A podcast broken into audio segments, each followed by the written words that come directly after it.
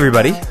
Welcome to the Nostalgia Podcast. a podcast where we discuss the retelling or continuation of pop culture favorites as seen through a queer and feminist lens. My name is Eric Lefebvre, And I'm Jessica Chisero. and this week we are talking about Ghostbusters. I ain't afraid of no ghosts. Wow. So we looked at uh, a couple Ghostbusters. So the first one, obviously, is the one from 1837. Just kidding. I don't know. Sorry, because we've been talking about like such old movies. We're talking about the 1984 version of uh, with Bill Murray and the Animal House Brat Pack SNL boys, as it were. Yep. Uh, and then we're also taking a look at the 2016 remake with the current, or at what point was current SNL Brat Pack uh, bridesmaid gals, which was awesome. Yeah, the the female reboot. Yeah. yeah. That's what everybody came to notice, Yeah. I guess. Um, yeah, I'm so excited to get into this. I have so many thoughts and opinions. Uh, we didn't, so for clarification, because there are many different iterations of Ghostbusters, right? There was like the animated series that they did, and then they did like a whole bunch of other things. Yeah. But we are only going to be focusing on just the first Ghostbusters and the reboot that happened. So Yeah, so it's like one to one, first to first, Yeah. essentially. Yeah. I mean, maybe later we'll talk about like the animated series Mm-hmm. and stuff like that. But um, but this is what we're focusing on now. Totes. So excited! Want to let's let's get Let's into jump in, it? yeah, okay.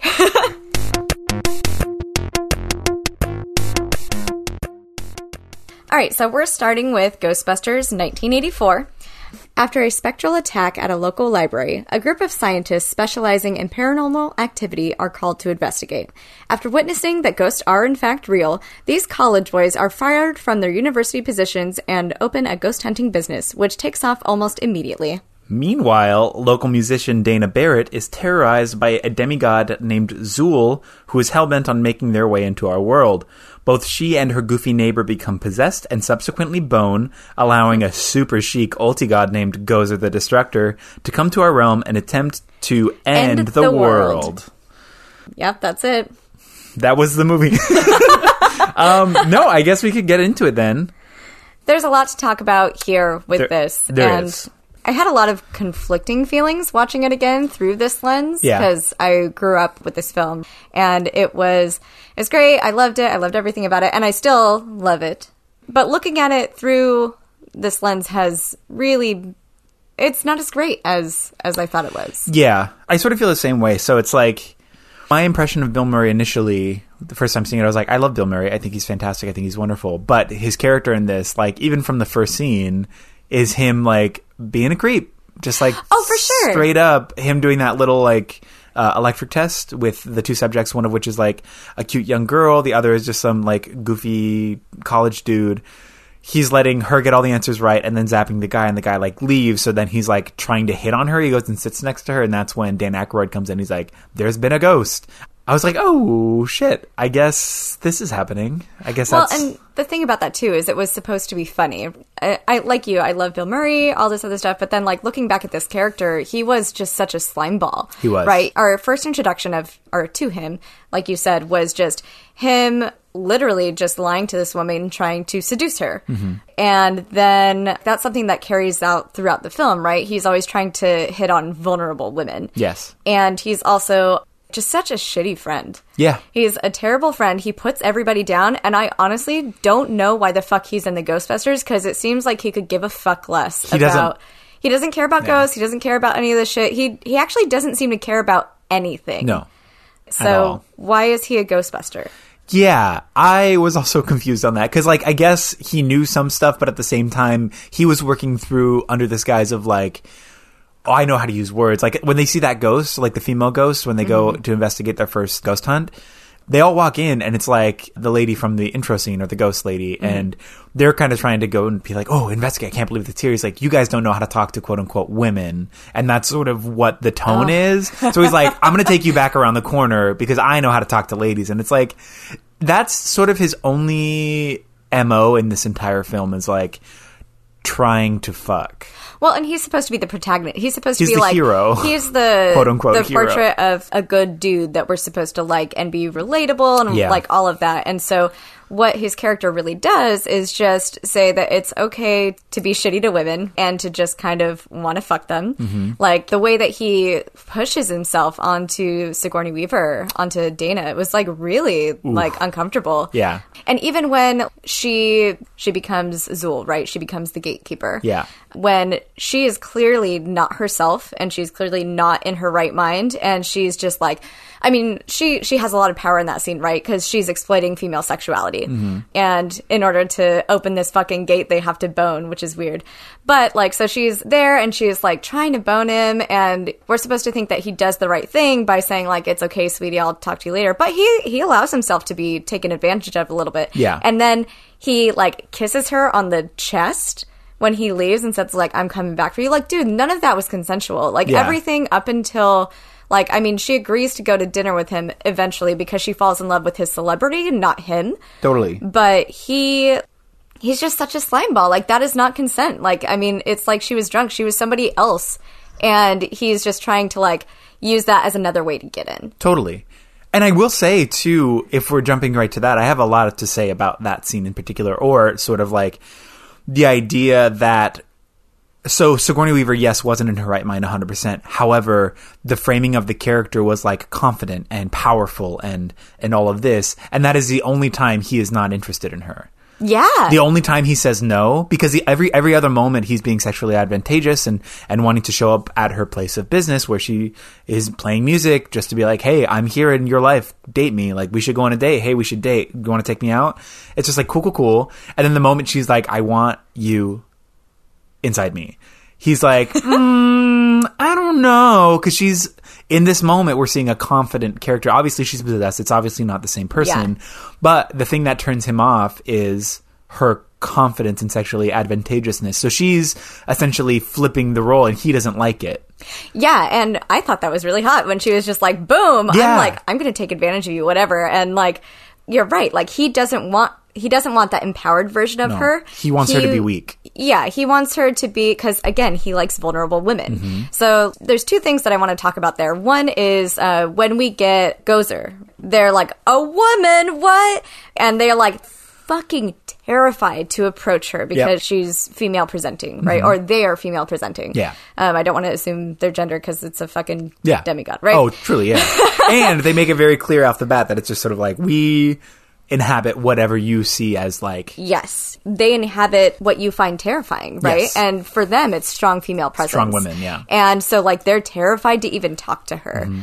So that in itself was a little bit telling. But then, what what that sort of indicates, especially like them being afraid of strong femininity and strong female energy, is sort of a reiterative uh, narrative that says that only men can control women's bodies, and it sort of reinstills this narrative that of sort of misogynist ideas, but also like the patriarchy itself. I know we talk a lot about this, but like it's fucking true, and it's in everything. It's in so all ingrained. media. It's Yeah. so ingrained in how we intake and digest media. It's the way that we see it. It's all around us, and so this is a very clear interpretation reiterating that misogyny, which is like, ooh, yeah, absolutely. Um, and to the other point that I wanted to make too is a frequent thing throughout this film is these men are so focused on what they're trying to chase or what they what they think that they want Yeah. that when they get it and when it's there they don't know what to do uh, so the first point is when they find the ghost in the library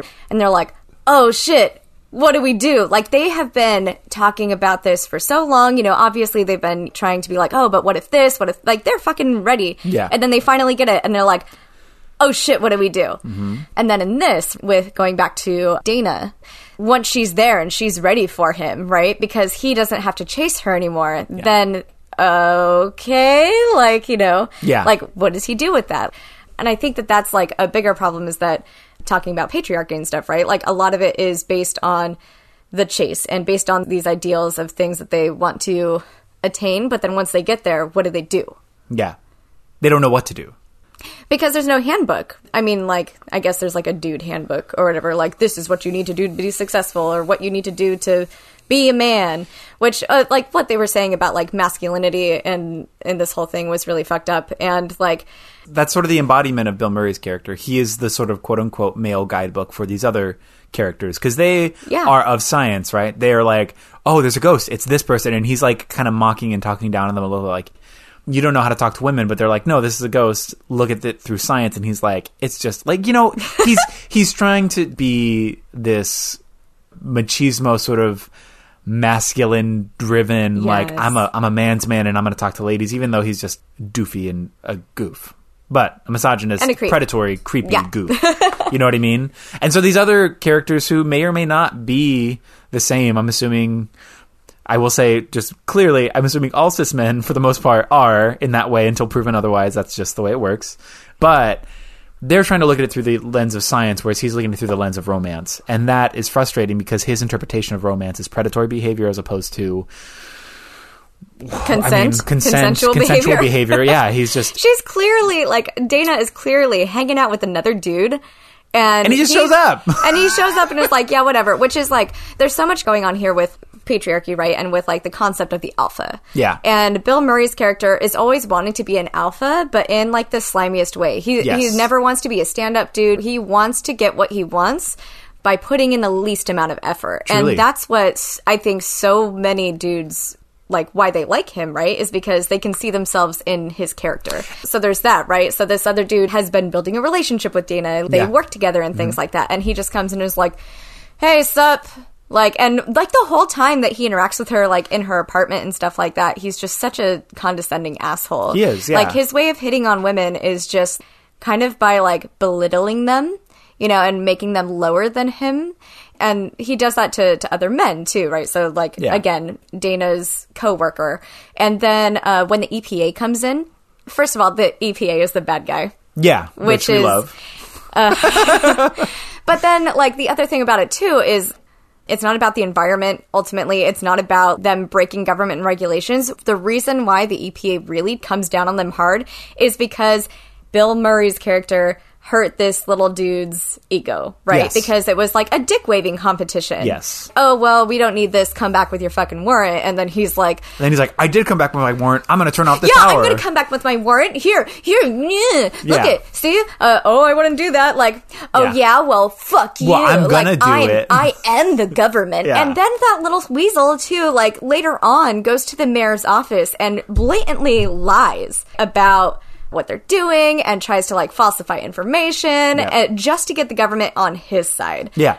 Well, I think it also is really telling about that time also because I feel like even in us having this conversation, I feel like a lot of people who were adults during that time would have that same argument that we hear all the time. It's like, well, it was a different time. I mean, again, that phrase itself is a way to justify racism. Yeah. It's a way to justify patriarchy. It's a way to justify misogyny. It's a way that a lot of people just say, instead of thinking about this thing critically, well, that was just the time cool, but also no, it's not. And you can think about this in a better way than the way you're thinking about it currently. So I mm-hmm. think he is sort of the embodiment of that idea. Bill Murray is the embodiment of, well, it was just that time, right? So he shows up, he's trying to alpha his way through every personal and romantic friendship or relationship in his life, whether it's his scientific cohorts, right? He's trying to be like, well, I know how to talk to women, so I'm alpha boy. For Sigourney Weaver, he's like, let me belittle you till you feel small, and then I'm going to hit on you, alpha boy, with her And then when coworker she becomes the boyfriend. alpha, then he's so uncomfortable. Exactly. And so that's the whole thing. It's like men think that that's the way to do it or thought that that was the way to do it. And sometimes it will work because it's abuse. You're just abusing somebody until they say yes. That's all Yeah. you're doing. You're emotionally manipulating, you're gaslighting, you're doing all of these things to make somebody feel small and worthless, belittled to a point where they have to just say yes. They don't have to, but through that abuse, they're saying it to make it stop.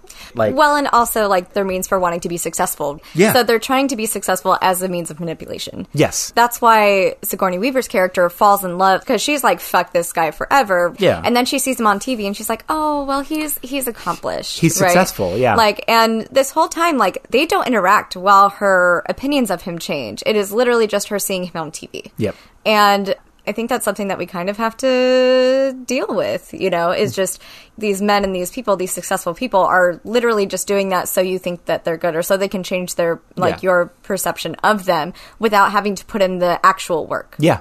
of getting to know you and getting to, like, prove that they're a good person. Just like, oh, well, I have a doctorate. Oh, well, I have a business. You know, I mean, so much of social media is that too, right? Yeah, and Like, celebrity at large, right? Yes. Yeah, because that's how a lot of people will come to the aid of some celebrity that they like really love or have some sort of tie to emotionally. Bill Murray exactly. in this character. Yeah, but even like just in general, like celebrities currently in this moment where people are people are being outed as abusers mm-hmm. and so many people will just jump and be like, "Well, no, it was under this context." But it's the the tie of celebrity there where our perception of them is skewed because of that successful aspect where mm-hmm. we think that they are good which is tangentially tied to their success. We just think they're good because they're successful. And so a lot of people think that they're good because they're successful and they'll they're willing to sort of stake their opinion on it and be like, no, they probably didn't do this. They probably didn't do that. I mean, that moment where Sigourney Weaver sees him on TV, it's very just like, huh, like you said.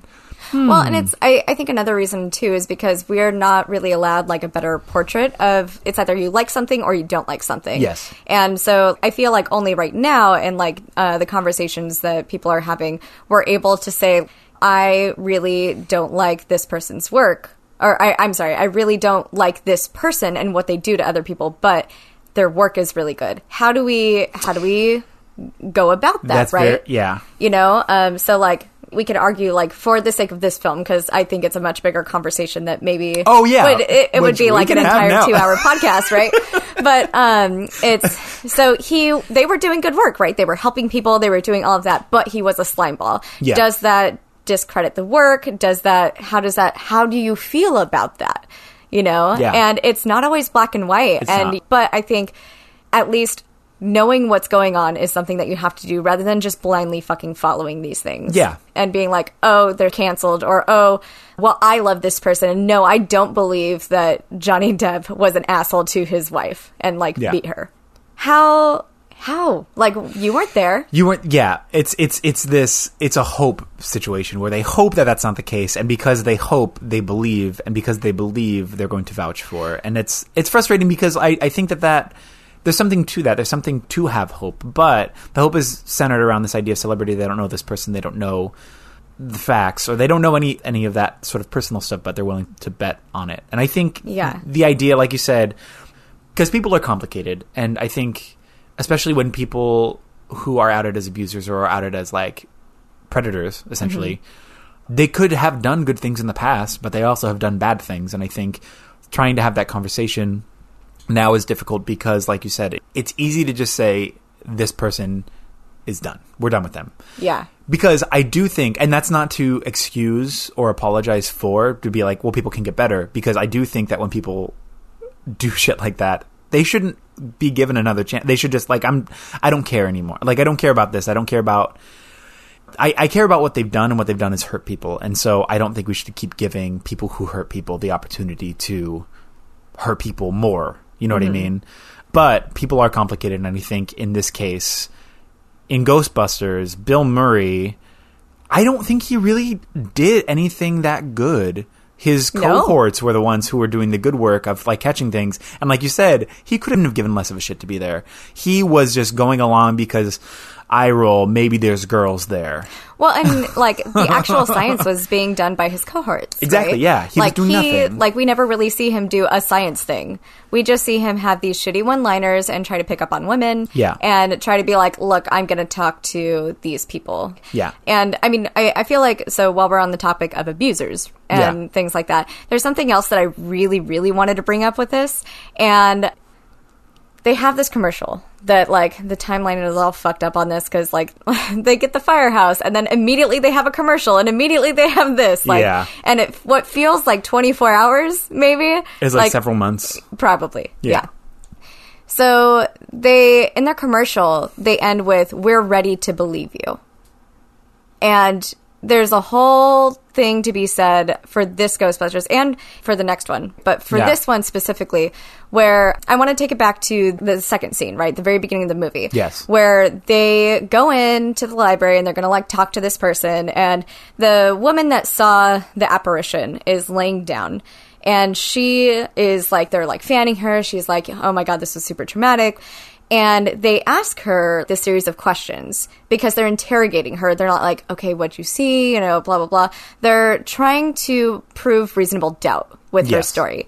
And it starts with like, I was so mad because one of the questions that they asked her was, Are you on your period? Uh, and it was supposed to be a joke. Like uh, Yeah. it was presented as a joke. Oh well, are you on your period? So if as a woman we're on our period, we're not to be believed. Like it because that was supposed to discredit her, and that was really fucked up. So then after that whole that was Bill Murray who asked that, wasn't yes, it? Yes, it was, Yeah. and that was when he was like, no, I know how to talk to women. Again, reiterating his misogynist ideals. Oh so my god. um, then they do a commercial, and the we're ready to believe you. yeah. Now, let's go to when Dana first comes to them as their supposed second client. And rather than just saying, yeah, we got you, right? Like, yeah, we believe you. She is hooked up to like the most complicated machine that I've ever seen as a lie detector, right? and then she tells their story and like she's getting frustrated, obviously. And they were like, oh, well, she's telling the truth. And one of them says, she believes she's telling the truth at least. Yeah. And so their whole thing as this company is like, yeah, we're ready to believe you. We got you. It's not that. It is literally like, we might believe you. Like it's a extreme vetting process. Yeah. So, because the other thing too is like seeing a ghost in this is like an extremely traumatic thing. And the Ghostbusters hotline is supposed to be like a trauma hotline kind of, right? Yeah. But can you imagine like calling like a rape hotline or something and then going in and just having to go through like this crazy amount? Uh, I mean, you already have like rape kits and things like that are extremely traumatic, I was right? yeah, I was gonna say. But at least you're not put through a fucking lie detector test to see if you are telling the truth. Like, Oft- oftentimes that's what police do though with with with victims yeah. of rape it's like because th- they go through this process of being like well are you sure this happened what? That's true. excuse me? Are you sure that like why is that a part of the process and like not to say that that's all the time but i think largely and like you said with rape kits and stuff it's incredibly invasive. It's incredibly convince us you're telling us the truth like Yeah. make us believe you. Like I why mean- should we believe you? It's like this isn't an interview process to get hired for a job. Mm-hmm. this is the accounting of abuse. This is the accounting of an attack. And like you said when they're calling into the ghostbusters hotline it's like oftentimes these people have been attacked. It's like yes they've seen them but sometimes the ghost like passes through them or throws them or does something. And so it's just like hey i'm calling for this. And so now like you said their second client she thinks she believes what she saw sort of which Yes. is just like what Yeah. what do you mean? What are you talking about? And then I just, yeah. Yeah, and I uh. mean, so all of these systems are just set up so poorly. Like, and it's terrifying to like the trauma that somebody has to experience in order to actually call these things or these hotlines. I never reported anything because I was afraid that nobody would believe me. Yeah. And rightfully so, because, you know, like, how many times do we believe women? Truly. And Yeah, you know, yeah. the, these men are like, you know, their advertisement is saying, "We're ready to leave you. You're safe." Trying to form a sense of security and safety for these people that have been completely traumatized. Yeah. and then just putting them through a whole nother level of trauma. Yeah. And we see her just get so pissed. She's like, "Are we done here?" And they're just like, "Well, you know." I had a really, really big problem with that, and that was Oh, one of my really big takeaways. Looking back on a movie that like you held dear to some extent, like for same for me, seeing back just how awful that character is and how awful the treatment of women and sort of believability of trauma of abuse. And also, I want to ask when at what point does that scene with Sigourney Weaver happen? Does that happen before or after they go to the hotel and they like capture Slimer for the first time in Oh, the fuck. dining room? Because depending on where that lies, I forget. They believe the guy at the hotel who they don't know immediately to the point of where like I saw him up on this floor and they're like, "Got it. We're going." We believe you, no questions asked. Let's creep around and then find and like, there's the ghost. We believe, but like they believed beforehand. I don't think there was any sort of moment of doubt apart from possibly Bill Murray, who again is just whatever about everything, hard eye roll about everything, Yeah, other than women. The hard eye roll is Bill Murray's Yeah, character. he's just a hard eye roll the whole time. I, I'm going to look this up because I feel like this is very important. You know what I So, mean? Yeah, because um, if we're talking about that specifically, then that's a direct tie to these characters not believing women, but believing men strangers, strange men, for no reason other than they said so. Whereas women have to be put through the ringer of rigorous testing, brain scanning, and then even passing that test, it's like, well, she thinks she believes it. Oh, cool. So now the truth machine is wrong because she's a lady? like, what are you talking about? Her brain activity is incorrect because of her gender. like, what? Like, that is, it's just, it's so wacky, but it's also just very telling of this kind of misogynistic patriarchal structure and sort of conversation with and about women, both around and without female voices. like, It happens after. it happens after? Mm-hmm. Okay. I think it's, st- yeah, it still holds its weight though. Just the fact that it's like, I don't know. Was there a ghost between those two that they saw, or was it they- they've only seen the one? Yes, and they far. completely doubted Dana, and she looked crazy because he opens the fridge and he's like, "Just some eggs," right? Pretty much, it was something to that effect. It was Oh, eggs. junk food. Want a bone? Yeah, he, he also let's make this very clear distinction. He opens the fridge and tries to shame her for the amount of quote unquote junk food she has in her fridge. Oh, God, yes. And he's just like, "Wow, it's all junk food. I can't believe." And she's just like, "Shut up!" Like, sh- what? Stop. But I mean, it's a, it's a way of again making her feel smaller, making her feel ashamed of her body or the her habits Yeah. or whatever. It's it's him doing the alpha thing that alpha men or male people do. Yeah. Right? They try to make other people feel small, so then they don't feel small. They can feel big. They can feel in charge and strong, and they're the ones who make the decisions. Bullshit. Shut up. Go take a nap. Yes. You're tired. like you're, to- you're so tired. Your ideas are tired, and it's just ugh. It's gross. Yeah, and you're right. Like the fact that they believe the hotel concierge or who, whatever his position was, like immediately after having this experience with Dana, just like, oh sure, yeah, we'll be right over. Yeah. You know, like, but with her, they were just so patronizing, and he continues to like be that way with her throughout the whole film. Yeah. until like, oh shit, you should have believed her from the beginning, you know, because guess what? Now she's possessed Yeah. by this dude. Oh my gosh. yeah. I've got a big topic that I wanted to bring up. I know we haven't really talked about it, but and I know it's like a term that is used currently as just like a regular thing, but the term spooky as a evolution of a racial slur. Oh. Yeah, I know. I talk about this with friends sometimes because it's, I don't know, when we know better, we can do better. And so for me, I've tried to stop using that. So I just want to break it down. I've read a few articles about it specifically. So the term itself, it's spooky without the Y, is a Dutch word for specter or apparition. So ghost. It's like the actual word that they used for that. Okay. Um, but the development of it, I believe, was during World War II. They started using the term. It was like a, a merging of the two words. So spooky without the Y and Waff, which was the German word for weapon or gun, mm-hmm. as a way to describe black people who were in the army. So oh. then, because of the phrasing of that in America, in sort of the South or just kind of anywhere people of color lived or existed, it was a term to refer to black people. It was spooky without the Y as a means of degrading them or make them feel, I guess, scary. And so that idea of like scariness or like subtle, unsettled feelings mm-hmm. sort of started to develop into spooky, which it's like, ooh, just kind of scary. But it was a Dutch term that became an American term, a racial slur that has in Western culture and American culture developed into just a term to mean kind of scary or like little scary. Or like when I think of that, it's always like kind of scary but kind of cute. Yes. Yeah. And, and I think the term has evolved or has sort of like most people don't associate it with that meaning or that sort of historic tie, but it definitely is there. I know a lot of like a lot of terms will sort of have this like, did you know this means this? But it's like somebody just made it up.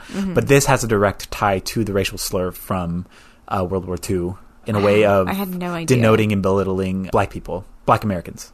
Yikes. Isn't that crazy? I had no idea. I know. My goodness. And so in this movie too, they use it a lot. Which I mean, again, but they use it like without the Y, like a hard S P O O K, just like boom, several times as just a way to like, have you seen a scary thing? This thing, but. Every time they said it, it felt like with that in mind, it was just like, ooh, that does not age well with this idea. It just feels very like, ooh, it's rough. It's rough seeing it and hearing that word through that lens. You know what I Yeah. mean? And so some people are like, I think currently are like, eh, I'm going to stop using it. And some people are like, eh, who cares? But this is sort of a bigger conversation about language and, and using of terms. Like I said, like when you know better, you do better. And so, Well, and who's allowed to take that back? exactly. And Right. again, we're two white presenting people. So it's not like we, we, have no capacity or authority over the usage of it because we were never called that. We were never referred to or uh, degraded in such terms. But knowing it, I do like, at least on a podcast like this, want to have a conversation about it in general. Well, it's like you said, like we can do better. Like Yeah. I mean, if somebody says like, "Oh, you said this," and like we're all we're all like in training. We're Yeah. we're never perfect, and you know things are like you said, like ever evolving. We're always learning new things. Yeah. And so if somebody says like, "Hey, like this hurts me," then like. Oh shit! I'm so sorry. Yeah, like, totally. You know, I'll do better. Somebody that does a really good job of that. Speaking of like celebrity and things like that, is Jameela Al Jamil. Um, she is. Are you talking about the Ellen DeGeneres tweet? Uh, I mean, just like everything. I follow her on social Oh, media. yeah, she's fantastic. She's, so lovely, and like you know, she engages with like her community that she's built Mm-hmm. around all of this, and she's just like. Oh my goodness, I'm so sorry. Or like, you know, she'll she'll engage with these people because she she wants to try to understand. She encourages everybody to kind of have this conversation about like if you're going to say something like, you know, be educating people about it here like cuz this is where you come to learn and to grow. Yeah. And I think that that is just that's just so powerful because you know in a world of like cancel culture or whatever, like we all don't know what's best. We don't know what's hurtful to somebody else, you know, Yeah. because we live in our own reality and what's going to make us better is coming together and sharing these stories and these ideas and Yeah. Mm-hmm. our truths and things like that because it's and if you if you have a hard time being like oh well i've always known this person as a she but now they're a he and you know like i i just don't get it that's not for you like Yeah. you need to respect this person Yeah. if somebody That's like, not your choice to make. yeah, Whether or not you want to refer to them. and no. it doesn't harm you at all. It is literally just you. You have such a small mind that you aren't able to fucking grow anymore, and you're actually causing this person harm. It's not harming you, but it's harming them. Yes. So fuck yourself. It's a refusal of growth. Yes. And so in these moments, it's like we can learn. Like we're all ignorant to so no. There is not a single person in this world who will ever be all knowing, who will know everything. That's never a possibility. That will never be true for it. Not a single person here, right? Yes. And because of that, we're all ignorant. And because we're all ignorant, we can all learn. And because of that, we can all be better, right? Like just enlighten. Like let's enlighten each other. Let's talk. Let's be like let's grow together and be better. Because like I've said and done some stupid shit. Like as a white person who benefits under a white supremacist state and a white person, I have done and said some shitty stuff that I didn't know was shitty when I was like a teenager or whatever. But growing up and being like, fuck, that was gross. I am gonna be better than that because that's the whole part of the process of growth and, and moving on, especially for white people to acknowledge their um, Their privilege. their privilege, but also their agency in a mm-hmm. world that gives them the allowance of agency. But then also what you need to do within that is like educate not just yourself, but other white people who may not necessarily be educated to allow growth of other communities and cultures to, to blossom. Because at this point, we're just like hard ass sidewalk above all of these really beautiful cultures. And it's like, you got to just start breaking up that sidewalk so people can start growing through them. And we're starting to see all these stories, like we talked Yeah. about, like making way for other stories, and that comes through enlightenment and education. Well, and I think a lot of it too is, like you said, like how do we bring people up? Yeah. Rather than you know stepping on people, or rather than you know being like, oh well, shit, whatever. Like I'm just gonna say this word anyway because it's still in my vocabulary. Like by doing that, you're actively putting down those communities.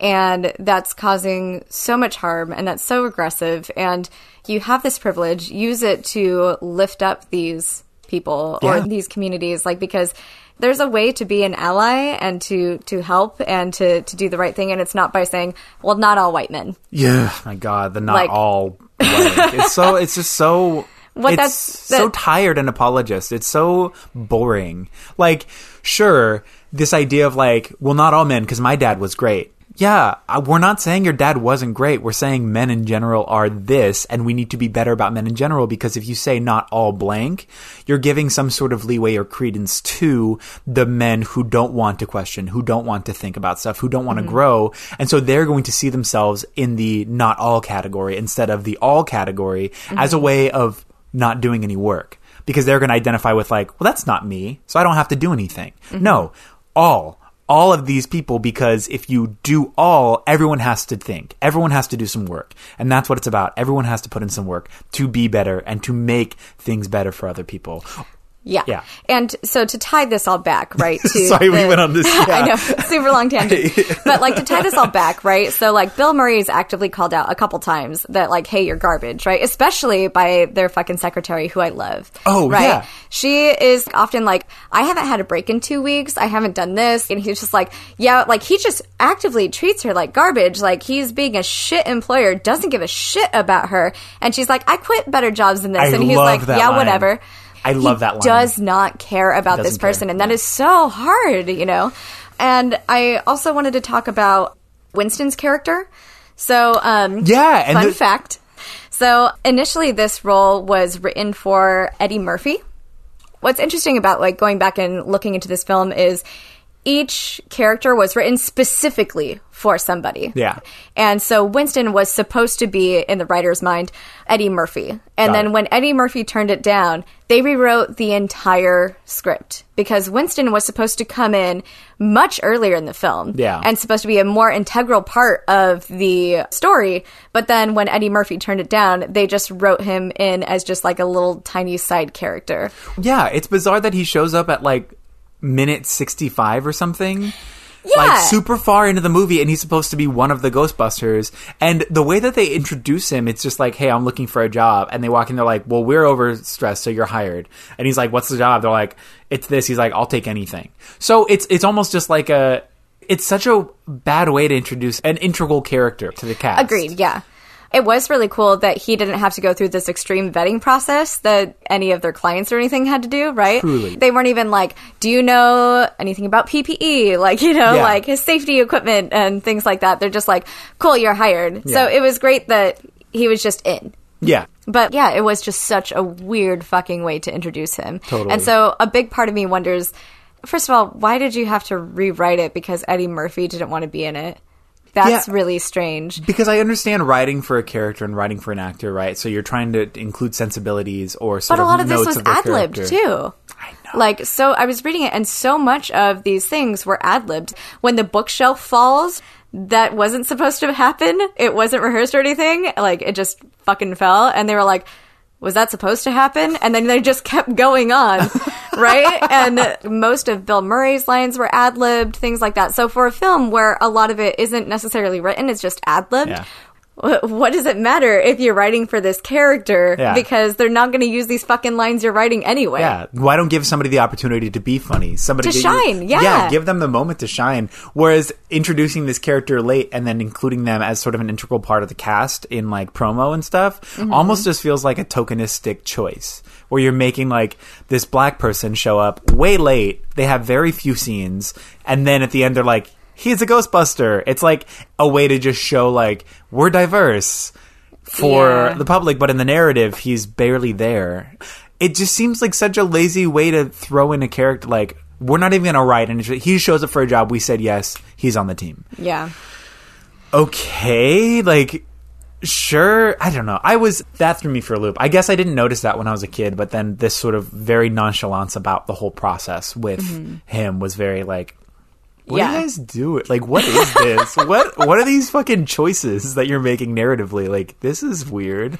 Dude, as a kid, I didn't even realize that, like, uh, the gatekeeper and the Oh. keymaster Yeah. had to bone Yeah. to, like, open up this portal to another dimension. Like, literally, how fucking on the nose can you be? Like, you insert the key into the hole and, like, Ooh. oh, of course. hot, of course. hot. just ugh, it was so tiring and like then they started like they brought it back to religion right so it was like it was christianity the whole time which made me laugh because then that means that the epa guy being an asshole and the ghostbusters were all a part of god's divine plan Oh my god, that's so. because there's no other way that that would have happened right Yeah, if you're if you're trying to put this under the guise of a Christian ideal being the ultimate truth in this narrative, then it's just like, oh, really? Like, that, that felt so like it felt just kind of like a inserted throwaway type thing because Yeah. like you know there's always like people that are saying like oh we're living in revelations right I I grew up in a Republican Christian household surprise Ooh, hey, hey. uh, I was forced to go to church every Yeah. Wednesday and Sunday, which I would often ditch. Oh Yeah. man, it was the worst. Like, I'll get into it at some point. so tiring, but um.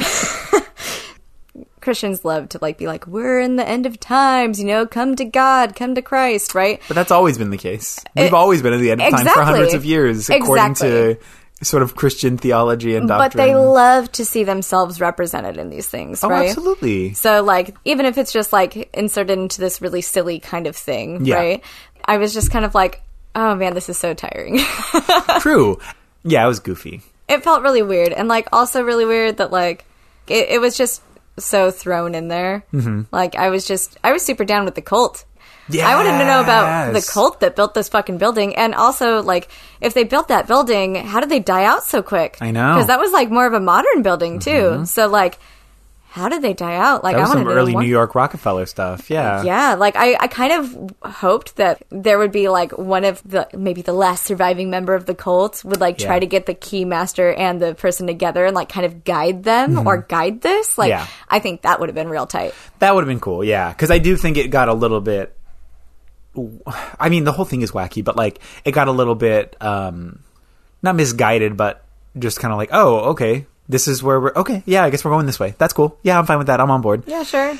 But I did love it was Gozer. Yeah. They were sick as fuck. they were so cool. So tight. Like, a if we're looking at this character from a fashion point, damn. Based they- off of like David Bowie. Yeah, it was like, oh, man. Oh my god. Yeah, it was like very David Bowie, very um ah, what is her name? The supermodel who pause. So I found it out. I am a very bad gay, and I'm so sorry to the queer community at large here. um, I cannot. I am so ashamed because I love Grace Jones so much. That I knew it was and like I a couldn't Jones. think yeah. of their name, Grace Jones. I think so. they, she was supposed to. They originally wanted her to be Gozer too. Really? Like she That- was. She they were going to offer her the part, but decided not to. how iconic would that have been if So Grace. Jones? Because the whole time I was like, oh, this hair, this look, this power, this ominous presence, this like strength. Like I, when that character showed up, I was like, they're the coolest. And the whole time I was just like, this is Grace Jones. I wish this was Grace Jones. Grace Jones would be so sick in this. It would be so much cooler. And like, there's a moment where just like, "Are you God?" And they're like, "No." And she's like, "Then die!" And like hits them with some Palpatine laser yes. finger energy shit, which was just like so dope. Um, and then that leads us into the ending where she's like, "You get to choose who you want your destroyer to be," and then they're like, "Quick, empty your minds. Nobody think of anything." And then Dan Aykroyd thought of Stay Puft Marshmallow Man, and they were like, "Why did you think of that?" And then that's when we get Marshmallow Man walking down the street. That's the ultimate baddie at the end, because that's going to be the destroyer of the world. According Yeah. to this awesome Obesity and consumerism. Oh yeah, that's a whole other topic. That is another topic. Yeah. Oh my gosh. Oh man. But can we talk about Dan Aykroyd for a minute? Because he was my fucking favorite in the yes, film. I agree. Like what I loved about him is like no matter how shitty he was treated or anything, he just like he never gave Bill Murray the satisfaction. Yeah. Right? And he was just so like he had like this childlike wonder about everything, Yeah. right? They're like trying to like wheel and deal with the person to buy the firehouse and he's like, "Guys, boom!" Like he like goes down the thing is like, "Cool, when do we move in?" Yeah. like the whole time he is just so yes and. Yeah. And he is so like there is no idea that's too out there. He is just 100% here for this and 100% like he's a little bit dopey, right? But he's the person that has some hesitation before he does things like speak to Gozer or speak to the apparition and stuff like that. But he like he literally is the person that goes up and is like Oh yeah, um hi. Like, you know, he just wants to move forward and he wants to like uh he has such a curiosity and he's he's just so endearing. Yeah. He's the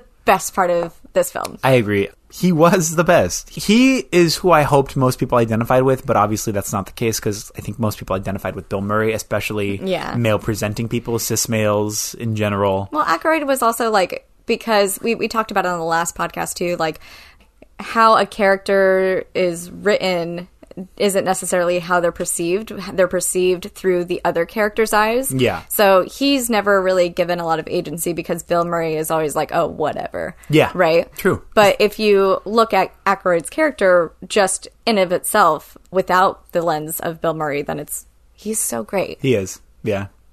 I like this movie. it's a, it's messy, but it's like I thought it was cool. And then like even Egon, played by uh, Harold Ramis, Yeah. like so those were the only two a part of that group that I thought actually wanted to hunt ghosts. Yeah, Bill uh, Murray didn't truly. care, and then they threw in Winston, uh, played by Ernie Hudson. Who just wanted a fucking job. He just wanted a job, but like I just I still can't get over that poor crafting of the narrative. Like He didn't need to be in this film. he didn't and that's what makes me sad is that Yeah. they didn't they scrapped an entire part but then was just like well let's just put a different black guy in there and then they took made his screen time down to what like 15 minutes Maybe, or that. something when he's supposed to be a main character like oh And okay. it's weird to have a main character like introduced within the last like half hour of the film. yeah right? like what is that So they should have just kept the original script and let somebody have that. let somebody try yeah Yeah. you know Like, please, white people. Yeah, just stop it. And again, that's just hard. That just goes right back to just racism being very, very blatant, and why I think that that move was a very tokening choice. Like they, they, they really just brought him in there for black representation and didn't give And him a chance to live and merchandising. And it was just so. It's just so. It's so boring and racist and gross. And I'm just like, ugh, stop it. Everyone, stop it. Amen. Again, just watching it through this lens now is just. It's so different. It is different, yeah. I do like it though because I feel like through this podcast and even in the last couple of years, I definitely was not very critical of the media I consumed. Oh, for sure. Same. I just was like, yeah, it was cool. It, it didn't really matter to me. The, the intent behind things didn't matter. The product itself was the only thing that was important. And if it looked cool, I was like on board. But now looking at anything within the narrative, anything within the sort of cinema structure, these are all choices. Everything is a choice for the most part, being made by individual people with individual interpretations and individual voices.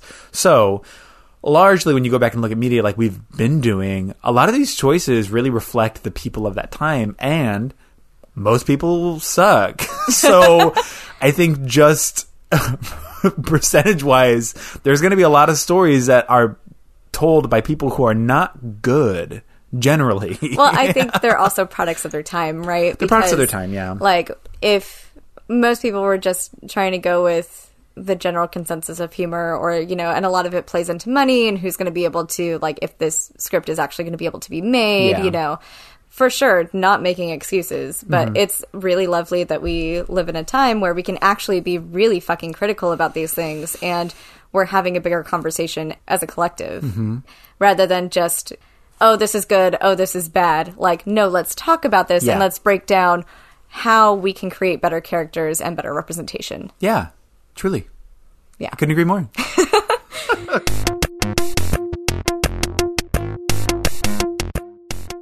Okay, so Ghostbusters 2016, also very commonly referred to as the female reboot mm-hmm. of the Ghostbusters universe. All right, after a spectral attack at a local museum, a group of scientists specializing in paranormal activity are called to investigate. After witnessing that ghosts are in fact real, these college ladies are fired from their university positions and open a ghost hunting business, which takes off almost immediately. Meanwhile, inspired by a book written by our protagonist, Sad Boy Rowan initiates the final stages of his master plan to break the barrier and allow sad, angry boy ghosts to take over the world. After killing himself to become the empowered boy ghost leader he's always dreamed of, the Ghostbusters make their way to confront him in a battle to save, the the, world. Okay, let's get into this. Let's dive right in. So, okay. Okay. I want to start by saying I loved this film. And I loved it for so many reasons that we're going to be getting into. But I want to talk about why I don't think it was liked initially. And I think a lot of it had to do with nostalgia, speaking of our podcast Yeah, name. 100%. Um, but because lots of men, lots of people that hold the Ghostbusters original version in the highest regard just didn't want it to be remade for whatever reason because they put it on this pedestal, right? Yeah. It's like sacred. And how dare you touch this? And it wasn't done any favors by the editing, by the, uh, especially the trailer that came out for this film, which was just kind of all over the place and couldn't decide if it wanted to be action or funny or it was like just paced really weird. And it also it from that trailer, it seemed like it was in the same universe, which was really weird. Yeah, they implied that it was like 30 years later a new team, but it's like no, in this universe the other team didn't exist. And still to this day, that trailer on YouTube is, at least as of January earlier this year, 2019, it is still the most disliked thing on YouTube. Is like it has officially 1.1 that? million dislikes and only mm. like 30 some or Like 30,000 likes. likes. Yeah. Yeah. So it is the most hated video on YouTube. And I mean, the trailer sucked. I'll admit it. When this film was first coming out, I saw the trailer and it was like, absolutely not. I do not fucking want this. I don't need this. Yeah. And I am so glad that I was wrong. Yeah. So I sort of felt the same way in some capacity. I was excited about it. Initially, when I first saw the trailer, I was like, yeah, okay. Like, it'll be cool. I didn't really, I guess at that time or even still today, I love the, fir- I like, I really like the first Ghostbusters movie. Like, we'll get into that at the end. But I thought this was going to be cool. I thought it was going to be great. And for the most part, yeah, it was cool and it was great and I liked it. I had a huge problem with the editing and pacing of the movie itself. So I think the movie was almost perfect up until like the introduction of Leslie Jones's character into the narrative. I think felt a little sloppy, and then a lot of scenes that like and reading about it afterwards, there's a cut where a, a lot of the sort of pacing gets fixed in some capacity, or the pre-edited theatrical version of this film has a lot of that pacing fixed.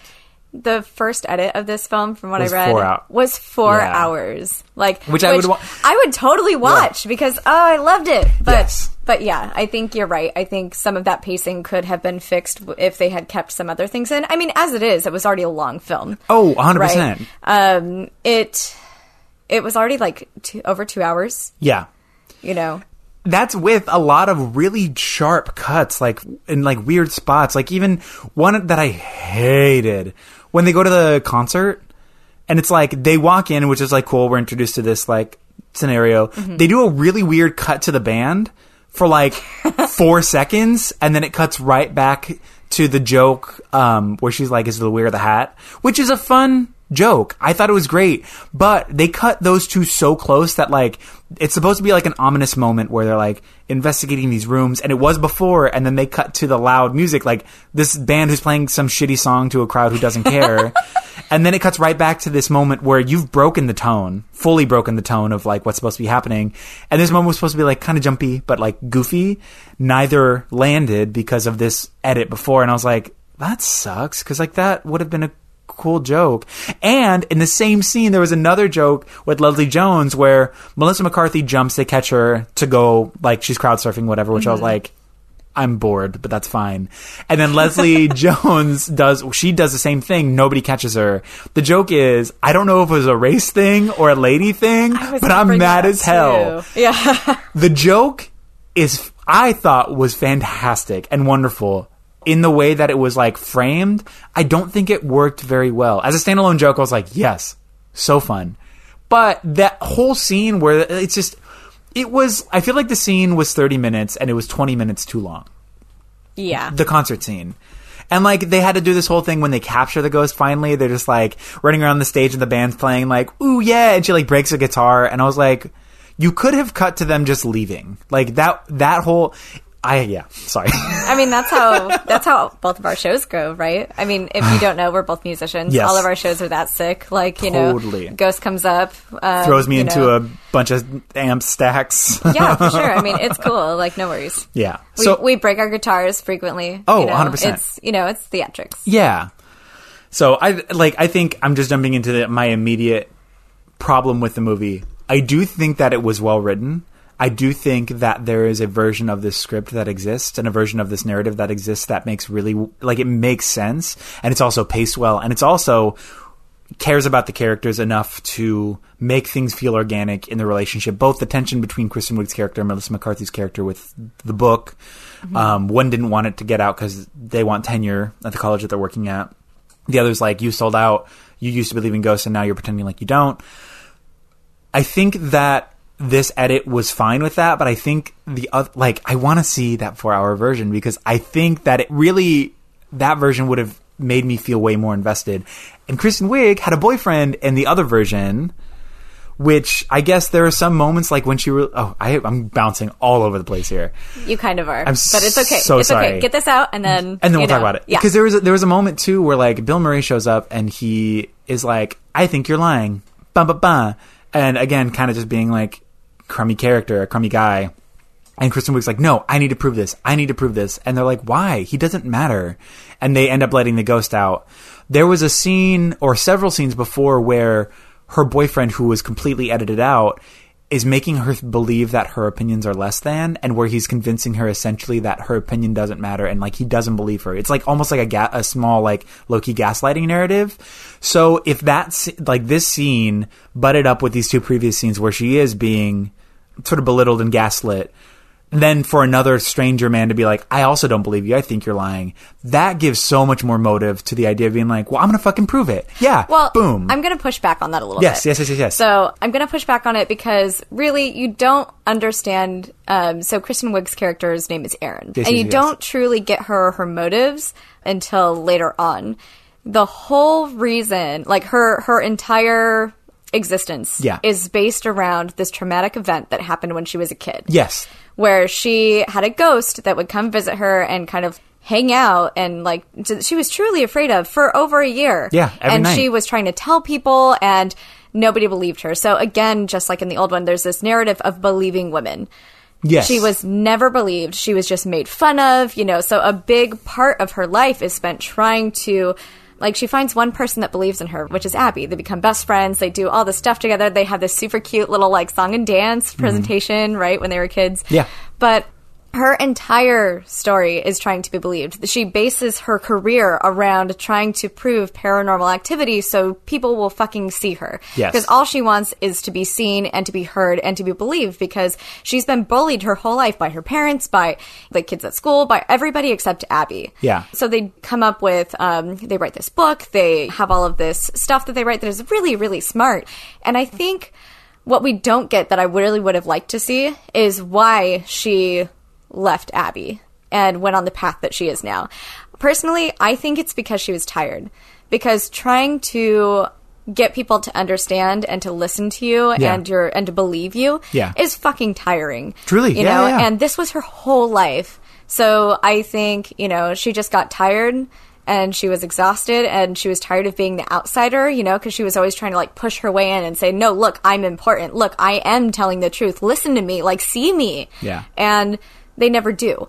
So she just kind of uh, then assimilates into society and what the society is telling her to be, right? Yeah. So she turns her back on all that stuff and then gets this. She's clearly miserable when we first see her in this Yeah. film.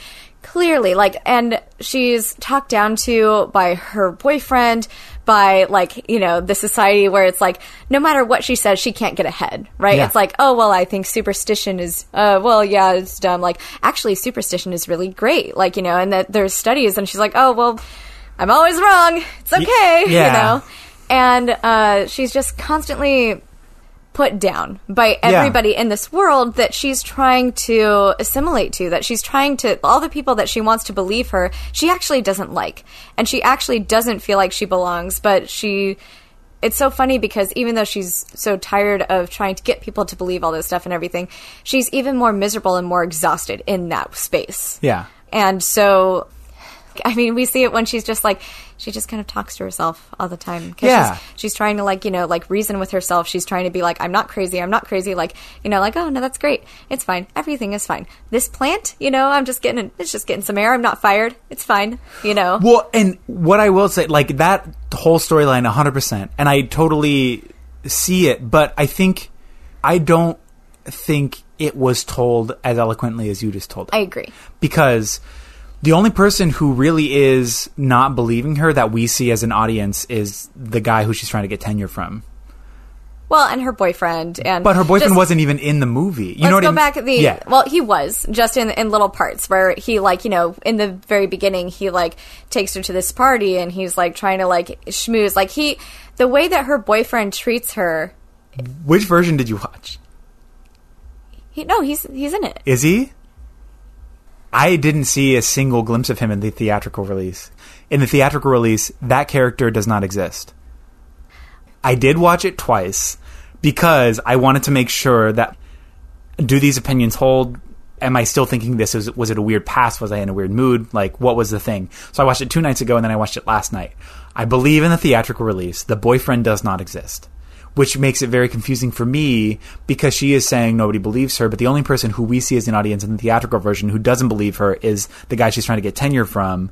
And then she switches, and then the only other time we hear about her story about the ghost is this one time when she's talking with Melissa about it. I'm using the actors' names, not the character names, because I don't remember things.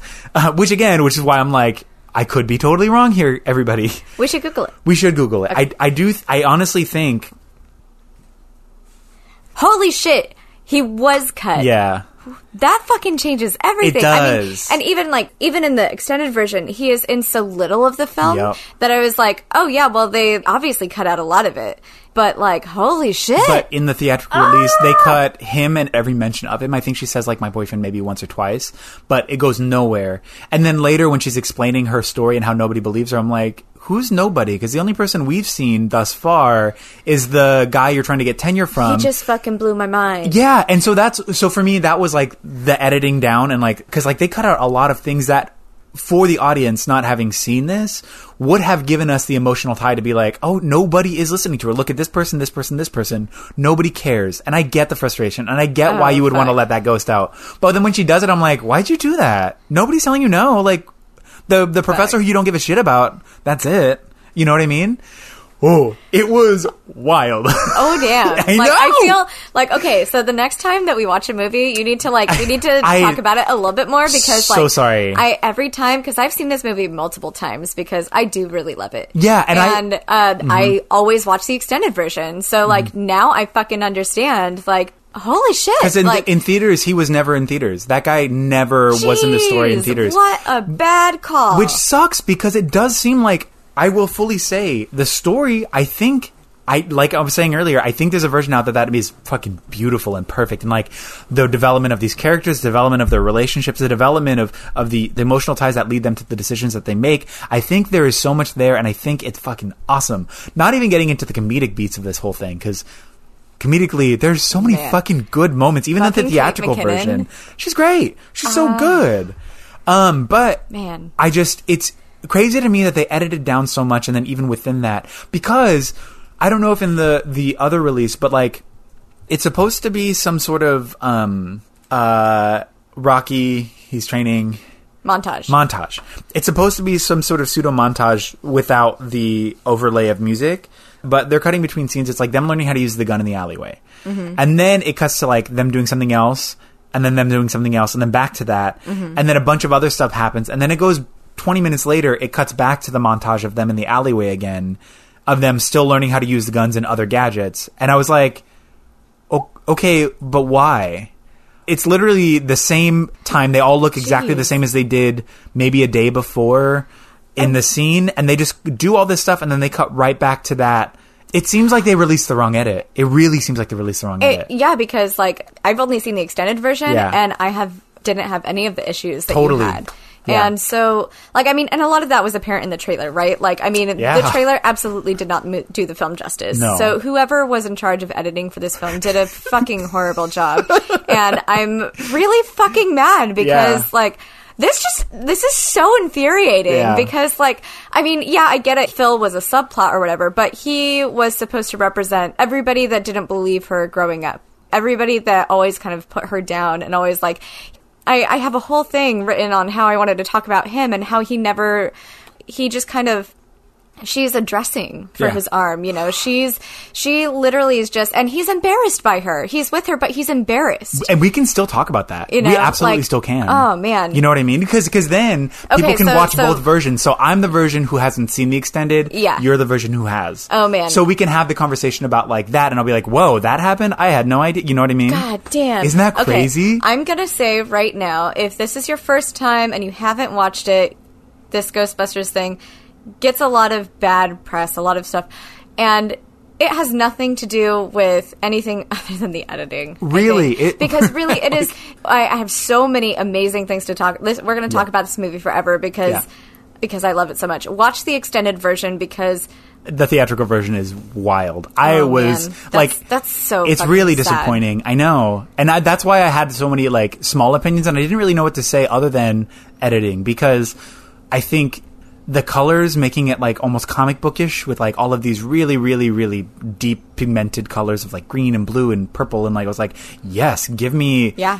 80s slime, give me the- yes, give me all of that. I love it the way it looked, the comedy, the jokes, sort of like the tie-in to Bill Murray and Dan Aykroyd, and like I thought Sigourney it, Weaver Sigourney even. Weaver, even in the end, all of that was great. I love it. I love the whole they go to the firehouse and they're like, "Oh my god, it's the place," and we're like, "Yes, the same place." And it's like it's twenty thousand dollars a month. She's like, "Go to hell." what do you mean? What do you go to? She's like, I did love that. That was great. And then they're like, they have to settle for something else because we're telling a story. We're retelling this story set in a modern day New York City, which is fucking expensive. Yeah. So it's like, well, we can't have this thing that was kind of a centerpiece for the old film because in this day and age, we can't afford it. All right.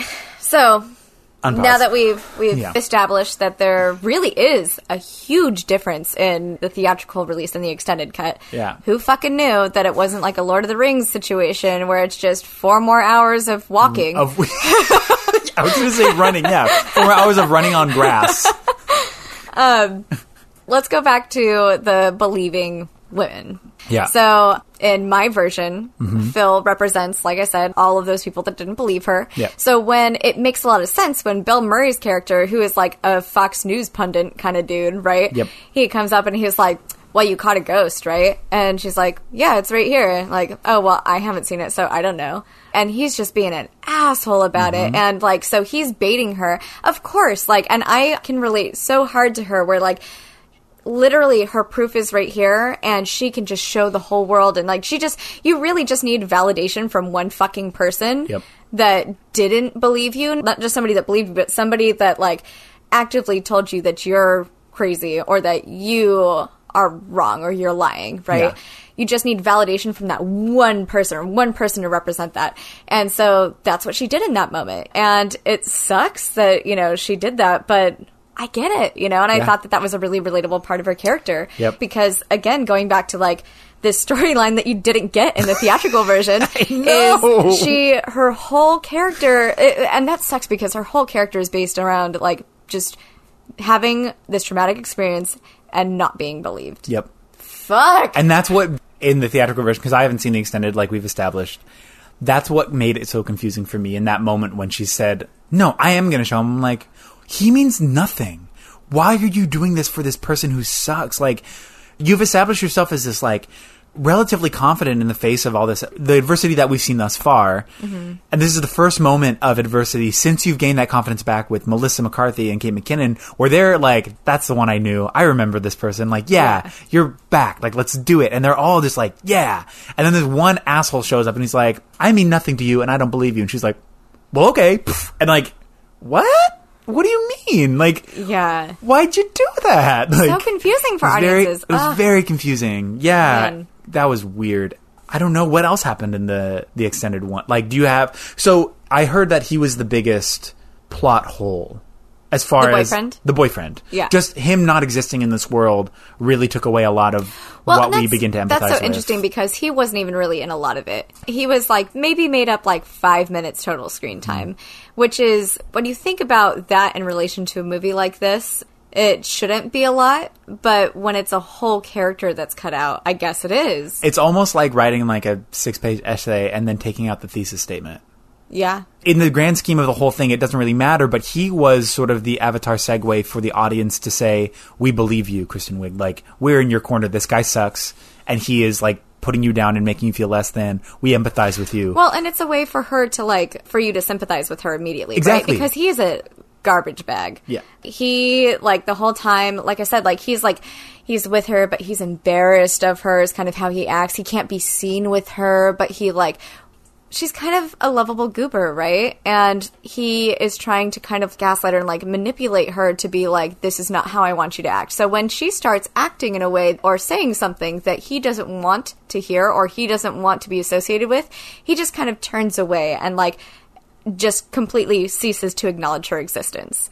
And that's his way of subtly doing manipulation to her. Yeah. And then he does other things where he is like, that's what you're wearing? Like, all the fucking men in this movie had a comment about Kristen Wiig's character's clothing, which they can fuck right off, Yeah. right? You know, she's like, what? What's wrong with this? You know? And it's all men. None of the women give a shit. Yeah. It's all just like, that's what you're wearing? Mm. Like her fucking boss, her boyfriend, Yeah. her like all these people are trying to police how she looks and how she acts and what she does, you know? And it was just so disgusting. And then when you get that introduction about Phil and that's reiterated with with the dean, it's just like, oh yeah, y'all are pieces of shit. Yeah. And you want her to break away from that. And you want her to find her own voice. And so when she does and when she like discards Phil, that means so much more. But you don't get that satisfaction, man. Like And what's wild too is they've set this up in like the sort of the rule of threes essentially with like introducing these sort of adversaries. So Mm-hmm. it's Phil, then the guy, and then Bill Murray on the third one. She's like, "Fuck it, yeah. I'll show this thing." And even after leaving Phil, like you said, yeah, she left him. Now she's like growing and she's becoming a better person. But even in that growth, there is still a couple steps back when still faced with that same adversity because trauma stays with you Yes. in that way. So. With that as a storyline, I would be like, "Oh fuck, I get it. Like, I get why you I did that." resonated with that so much, and I'm so sorry that you didn't get that because you need to watch it again. I'm gonna I'm gonna watch the extended version because Uh, we can watch it together. Yeah. Let's try to find that like four hour version because the first cut of this film was four hours, and I would love to watch all of it I because like the other thing too is like these women are all so diverse the way they wrote them, Mm-hmm. you know, and they're so layered and they're so lovely and so wonderful. Like even people that are like just there for laughs. Let's say like Holtzman, right? Super smart. She does not give a fuck if you're a man or a woman or whatever. She's just like, if you're hot, You're hot. she's in it. Yeah. You know, she's like allowed to be crude. You know, she's allowed to be silly. She's allowed to be funny, but she is always just so smart. totally yeah. You know? And like even in the, when when they're developing the thing, she's like, "Well, this was this way last time." She's like, "So I did this to do this. I did this to do this. I did this to do this, and also this because it looked cool." Anyways, here's a way better gun than you had before, and you're like, "Oh fuck yeah, that's sick." Yeah. The thing that I heard about her necklace, it's a screw you necklace. Did you get that? I didn't. No, no, no. Because like it's like the pendant thing and it's just a circle and it's a U with a screw. So it's screw you. Oh, that's cool. Isn't that cute? I love that. But like one of the things that let's get away from things that maybe didn't exist in in your version of the yeah. story, and and maybe we'll probably definitely find some more as we go. Oh, through, Oh, right? absolutely, yeah, But female friendship and strength, I want to talk about that. Yeah. because. So, a couple things to point out right off the bat, especially with your version, right? There is no romance in the film. Was it? No. This whole film was about female friendship Yeah. and about overcoming the patriarchy essentially but there was not a romance in the film. And even when phil is in the film like in mine he is just such a small thing. Like i didn't even really consider him a plot point. That's why i was like what the fuck do you mean he's not in there? Like whatever it's fine. Yeah. because he wasn't important and he wasn't romance to me. It wasn't mm-hmm. like a big thing. It was just like oh yeah he's trash. Whatever move on. But so there was no romance and there was no exploitation of female sexuality at all. You know what? Yeah, you're right. There really wasn't. That was yeah. That was the narrative that I liked the most was this female friendship. Just the building of yes anding and like even with Leslie Jones when she shows up, even though that still felt like sort of outsider thing, just like in the first one where it's just like, oh, the black character. Mm-hmm. And they did a better job at integrating this character who isn't a part of the science Mm-hmm. uh, in any capacity to be there and she's like yeah i'm a part of this i don't care like i want to be here they're like well we don't know you she's like well let's get to know each other Well, and I would like to be a part of part part of this thing, she and that's some- what I liked. She has more. something to offer right off the bat. She too. does. She's like, you know what? You may know science, but I know New York. And I love that, like, because so often when we see, like, people that are authorities on big cities and things like that, they're like stuffy old white men or whatever. Mm-hmm. But she's this, like, fucking awesome black lady that is just like, oh yeah, and this place was built on top of this, and she knows the history of the city. She's a history hobbyist Yeah. of New York, which is so great because like that plays into throughout the whole film. It's not just like, oh, you know this one thing.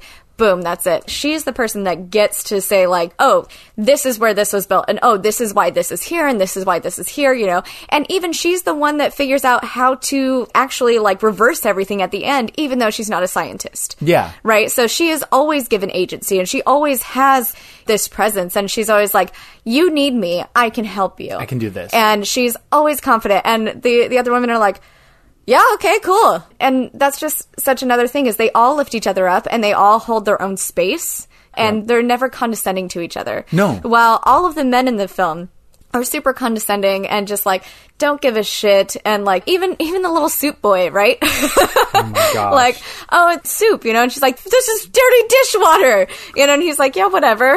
like, Yeah. But then at the end, he's all like, It's he- all this. She's like, we have to find a good ratio. like, there's got to be a middle ground. It can't all be wontons and what or one wonton. yeah. But like all all the men in this whole like are all shitty to everybody, right? Yeah. But like they throughout the whole thing they're together and they're allowing each other to like have that space and to have that agency without stepping on each other. Yeah. And they're like they're also never overwhelmed. When something happens, it's like, oh shit, how do we move forward? Because they have been existing in a world where nobody cares. You know, like our first introduction, let's go back to Leslie Jones's character, Patty. She's an attendant for the subway. And so she's sitting there and she's like, hey, how's it going? Hi. You know, she's sitting in this little booth because she just, all she wants is human interaction. And she's denied that at every point because people are just walking by or whatever, you know, Yeah. and she's just like kind of, love your shirt, you know, uh, okay, see Yeah. you later. And the only interaction that she gets is from our little sad boy villain who's just like, the workers will die last. And you're like, oh my God, you're boring. Yeah, you're right. But yeah, like they never put each other down. They just pull each other up because they realize that they're how they're going to get through this, right? And even even in the very last part where and I totally cried. I cried so hard because they did such a really good job of showing that these two women had, you know, gone their separate ways and they were still able to come back together and have this amazing friendship and when Kristen Wiig dives in to go get her without fucking hesitation, just fucking like boom, I'm going in after my best friend. Yeah. And so there's a line that Rowan uses when he talks about all of the ghosts in this other realm, right? He's like, they're all angry and they're all men, you know, like all, all of these like evil spirits that he unleashes and everything, Yeah. right? So when you think about the two women in there, they're literally inside the heart of toxic masculinity and they are saving each other from that. Yeah. One person is about to be pulled down, presumably to never see anybody ever again. Mm-hmm. And she goes in after her friend, not giving a shit about what happens to her, because the only way they're going to make it through is together. Yeah. I cried so hard, like after, ah, man, it was so good. I want to see the extended version really bad now because I didn't have that same takeaway at the end or that same emotional thing. Just the the story didn't lead me to that same conclusion. Really? Yeah. Oh, Which is wild because it was a cool ending and I did like it. I absolutely did love the ending to a certain extent. But the narrative of the theatrical release did not lead me to that same conclusion, emotionally at least. It didn't lead me to that same spot. I mean, obviously, again, because in this conversation, I'm a male presenting person, right? So it's not like I'm not I can understand and empathize with emotional tie into it, but at least in the theatrical release, because of that lack of empathy building within this world, it was like I still felt like an outsider to these characters who I should feel at home with, right? Oh, I felt I should feel home. so comfortable with all of these characters, but I felt like I was still learning stuff about them in the end when I was like, oh, that seems weird. Oh, And I wonder how much of that is like, you know, not everybody is going to have the same takeaway from a film. Oh, right? no, and exactly And that. So, That's- like, yeah. I wonder how much of it is the extended version or the differences between you being male presenting and me being, you know, female presenting, Yeah. and from the struggles that I've had versus struggles you've had, or like how I feel as a woman and the struggles that I have as a woman, right? Yeah. So, like, something that you may not have noticed yeah. there's so many moments each of these women are like sitting there kind of like talking to themselves kind of like okay i can do this let's do this where they're talking to themselves where they're just you know psyching themselves out Yeah. or like trying to tell themselves it's okay or trying to do stuff like that because that's what you do as a woman, you know, like because you're just kind of always navigating this area that you're not necessarily allowed to be in, or there are very strict rules about. Obviously, let's go with what's in this universe, how you can act, what you have to wear, you know, like in order to be accepted. And so, like, just them just always kind of, except Holtzman, because Holtzman is like just so fucking good all the time, you know? Yeah. But like, I think she just, she also walks a really, like, walks a line that the other women aren't. No, and I, Um, yeah, I agree with that. But like, you know, they're just kind of like, okay, okay, I can do this. All right. Ooh, it's fine. You know, they're just, they're always kind of talking to themselves, reassuring themselves, that sort of thing. Yeah. I want to go back to what you were saying about female friendship in the sense of camaraderie enclosed within one another in the opposing sort of world of fragile masculinity. Like you said, they yes and and they never belittle one another, whereas everyone around them is constantly like all the men are constantly like kind of putting each other down and even like Rowan, he's like being told that he's crazy by everybody. They're like, "Oh, Yeah. this I like the waiters, they're just like, "Oh, I'm not going to him. No, you go to him." Like he's this guy's crazy. I don't want this. These small moments where it's like people are just like putting each other down, but they never do that to one another. Even if there's a question or a moment of doubt, it's just like, try it again. Let's try it again. Let's go again. Let's do this again. Like, Yeah, that's true. You know what I mean? Any small shadow of doubt that any of them have, it's like, it's not even like a you failed and understand that you failed, move past it. It's a, you can try that again. Like, Or can- like, have you tried it this way? And then Yeah. they're like, oh, cool. Great, thank you. Like it's nothing but sort of a nourishing environment for each one of them, especially somebody or the the relationship between Melissa McCarthy and Kristen Wiig mm-hmm. because they were so opposed for years, right? Because of the mm-hmm. book, and they had this sort of "will you abandon Well, me? that- will you abandon me?" friendship, and then Yeah. trying to rekindle that. F- flame back into what it once was being best friends and being able to to trust one another when both of them felt like there was some distrust there once that friendship had broken. Seeing that in combatants with all this toxic shit and then at the end like this idea of jumping into that pit and that pit being toxic masculinity or the idea of it. Because i it's hard for me to like understand if it's either I forgot it or if mm-hmm. it's just the other the the theatrical release. But when you said like he was referencing that all the ghosts were boys, I don't remember that. And you know what's? It was just such a throwaway line. Was it? Yeah, I Maybe- I, maybe I I actually never it. caught it Okay. until, and I've seen this film like the extended version several times. Yeah. So, um, but when I was watching it, when the Ghostbusters come into like his little like secret lair Mm-hmm. underneath, you know, in the basement, and he's the most boring villain. Can I just say because he's just like such a baby man. Yeah, and he was- he's like eh, he's also just like obviously mentally ill and there's always a problem when we present all villains as mentally ill. Yeah. but anyways he's standing there and he's like these are my friends kind of right? They're mostly men. Like Oh, uh, okay. he it's just it's this very like throwaway line. I forget exactly what it is but it's like they have been wronged too and they're mostly men but he makes a point to say that They're mostly men. Right, which I think is a bigger comment on because when they announced that they were going to be doing a female Ghostbusters, Oh, there everyone was, was pissed. so much backlash. Yeah. and like they addressed that head on a couple times where they're Well, the talking comment about section? YouTube Yes. Mm-hmm. comments when they're talking about how people perceive them, all this other stuff. Which you know, I mean, Leslie Jones was bullied off of the internet because people are this is a fucking fictional world, y'all. If you have a problem with somebody, like, I mean, you should never, ever, ever bully somebody to the point to where they have to get offline, especially because, like, they're just doing their job. And Leslie Jones did a fucking amazing job in this. Uh, it's just frustrating that people don't know how to. It's the problem I have with like not owning your shit, right? Because we all have bags, we all have opinions, we all have these moments, but people don't know how to sit with uneasiness. So mm-hmm. oftentimes, and like it sort of seeps into when people have a lot of like toxic relationships. It's because neither person, or maybe just one person, doesn't know how to manage their stress, or doesn't know how to manage their anger, or their their sadness, or these moments where they feel vulnerable and small. And I will go back to this. It's largely cis men who don't know how to fucking cry. Kyle, Jesus, you know what I mean? Like Yeah. Just have a good cry session because then you're less likely to try to give your baggage onto other people through through anger, through violence, through misunderstanding. And a lot of these guys who are like coming after the Ghostbusters and being like, "It's not my thing," and blood, fuck you, and you're just you're wrong. And it's just like this is your own personal baggage that you're translating into this thing because of nostalgia, because of this thing that you held so dear. You don't know how to process these emotions yourself, so you're now giving those emotions away by means of getting rid of them. But you're just going to come face to face with this in the future when you come into some other stressful environment or something that makes you uneasy, something that you don't necessarily like, instead of dealing with that and processing and asking yourself, hey, why don't I like this? Or why is this making me uncomfortable? Have that conversation with yourself to figure that out instead of just packing it up into a little fucking paper bag and throwing it at the closest person next to you. Like, that's not fair. And now they have to wade through that. And that's what Leslie Jones had to deal with. All of these people throwing their own fucking baggage and garbage at her through means of racial epithets and bullying and belittling and misogynistic overtone very clearly I hate you because you're a woman type shit. Right, because that's what it was about. It And wasn't what it that was they about. were remaking Ghostbusters or anything, because like they did like an animated series, they Mm-hmm. did like video game, all this other stuff, and it is a woman thing, Mm-hmm. you know, because like in case you couldn't tell from our lovely descriptions. It is basically the same film, just with a different villain. Yeah, the same exactly. film, the same premise, the same everything. Mm-hmm. And if you have a problem with this, it is you are sexist.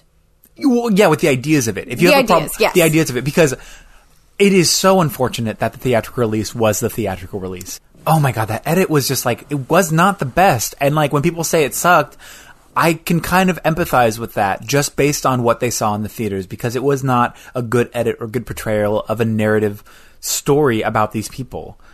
But I blame that on the edit because I do think that the story was cool. I think the the world building was pretty cool for the most part. But there are just some moments that just got plucked out that I'm like, wait, there's something missing here. Why? Mm. It just it got a little confusing in certain parts because of that specifically, and it sucks because then people who are misogynist and shitty and like they're gonna tie. Well, the movie sucked. It's like yeah, but like you're not going in and seeing why it sucked. You're just projecting your own misogynistic hatred onto this thing that you perceive as bad because of your hatred for women. And so you're not asking why it was bad. And it was like it was editing. It wasn't it wasn't great because of the editing. And I mm-hmm. know that. I know that for fact. But it's just so unfortunate that that was the version that got released because it it gave I feel like it just gave these guys who already had no ammunition some ammunition to say, well, it was bad. Like, shut Yeah, up. You know what I mean? Like, just go to go to bed. All of you guys, go take a nap. You're done. Clock out. Clock out and go to bed. Like, go eat a snack. Actually, you know what? Go eat a snack. Go read a really sad book. No, you don't know how to read. It's fine. Go watch a movie that makes you sad, or go read a poem that your girlfriend in seventh grade wrote for you, and like that you're still mad about, even though you're 37. Then go cry about it and go to bed. Like, just go to bed. We're done hearing from you. We don't need to hear from you anymore. like, we're tired. We're tired of hearing from you, and we might take a nap later. But we're going to talk about why we're critically mad at you. So you sleep first, and then we'll go take a nap. I don't know where I'm going with this. You know what I'm saying? I'm just. Uh, I, you man, it's it's just so hard is because so like. I did really love that the villain of this film, the true villain of this film was toxic masculinity. Yeah. Right. And the villain in this film was literally everybody that was saying this was going to be a horrible film initially. That was like, oh, well, fuck this. I'm not watching this. And like they did that really smart. Yeah. Because it, this is a very feminist film in the sense that it's women kind of fighting for their place and taking down people that taking down the internet trolls taking down Yeah. people that don't believe in them or that you know not even taking them down but just like confronting them when they were like hey don't kill yourself there's so much great stuff in the world there's soup. yeah. and that was all they could come up with because they are so fucking tired from having to be like, as women, we always have to be better. We always have to hold ourselves to a higher standard. We always have to do, and it's so fucking tiring. Well, even y'all. look at that Like, scene. look at that scene by Yes. itself because there's this white man who's, for the most part, has like obviously any conversation about mental illness aside, within this character himself, we're looking at this white man who, for the most part, has had all of the privilege in his life, right? Like he's had, he's both male, so he has that power. He's white, so he has that power in this world. He's having to now be talked off the ledge of suicide by these people who've had to deal with so much more adversity than he's ever seen in his life, probably. Right? Well, and also like the whole grandmaster plan to like take over the world or whatever and make people feel sorry or Yeah. whatever is literally so like he he read their book. He read their book and he literally took their words and twisted them into something else. And so that is how he is getting his revenge is by twisting the words of these women into something else that is going to take on a life of its own. Yeah. So he's using their work, their hard work, and essentially just taking that, spinning it, and now that they're confronting him, they have to convince him that his life is worth living, even though they have every right to be like, you fucking suck. Like, not, again, and I'm going to rephrase what I just said because that is not me advocating for any kind of self harm or anything to that capacity. And I fully understand the, the like what the way I phrased that was like misleading. That's not what I'm saying. I'm saying that this character as himself was not a good person, but if we're looking at this relatively allegorically or from like a sort of social perspective, it is what is happening every day. It's it's it's women who are strong and have gone through stuff and have gone through trauma and have gone through so much adversity and have brought themselves to a place where like I am confident and I am going to be this person talking to white cis men who haven't had to go through pretty much anything for the most part in their lives um trying to tell them why they're worth it and why they should like really reconsider certain things and it's like that's not their job but more often than not it, It ends up being their job because men don't know how to handle their own shit again kyle cry about it go fuck mm, i it makes me so mad Some But- guy named Kyle is listening to this. is I like, hey, know. what the fuck? Sorry, that Kyle, but I'm saying Kyle is a euphemism for all straight white men generally. It's just so interesting that I feel like they knew they were going to get this hate when they started writing this and all of that. And so I just I love that they tried to like tackle that head on. Yeah. But I feel like it was done so subtle and so smart that maybe it was missed a little bit because like again, all these ghosts that want to come through really just want to terrorize everybody because they were hurt Yeah. Because they never process their emotions. Everybody with unfinished business didn't process their emotions. So go to therapy. Therapy is great. Talk to your friends about this stuff. Be vulnerable because we all have feelings and emotions and it's okay to have them. We should just talk. We should just, talk, just talk and about it. again. And that's so. Thank you for bringing that up because I was like, yeah, unfinished business because they felt like they were. They wanted to come back to seek vengeance when it's just like, no, process your own shit. And like, just everyone needs to be vulnerable and allow themselves a space to talk about it. And I know a lot of people don't have that space or that safe space where they can be vulnerable and talk about it. That's why therapy is so important. That's why having people around you who allow you to be vulnerable without shaming you, without belittling you into a place where it says like, "Oh, well, you're weak," and I'm going to take advantage of that. Like, and most men do when they see people in a vulnerable state, like we talked about with Bill Murray. The only reason he's attracted to any of these women is because they're small and vulnerable. The moment that one of them becomes bigger than him, both emotionally and in and, and their power is just like stronger than he will ever be, is the only time that he's disinterested in that person sexually. Let alone the idea that he's only looking at women as sex objects because that's all he's Ugh, doing yeah. there. and that's that's the only thing we're talking about. The only reason he wants to be with Sigourney Weaver is to fuck. But when she gets strong and she's no longer second guessing and she's she is like feeling incredibly confident he's no longer sexually interested and that's exactly what all of this is like yeah, well, and really, Rowan is just a victim of toxic masculinity. yeah where I feel like the first film was showing what toxic masculinity looks like, and this film was showing how toxic masculinity affects people, like the victims of toxic masculinity. So Yeah. we have Rowan who feels like he's not empowered because he doesn't have muscles because everybody kind of looks down on him because they think he's a little weird and stuff like that. Yeah. But then when he becomes ultimate ghost whatever possession god person, right? he takes the body of Chris Hemsworth, right? Which we need to talk about Chris Hemsworth in a little bit.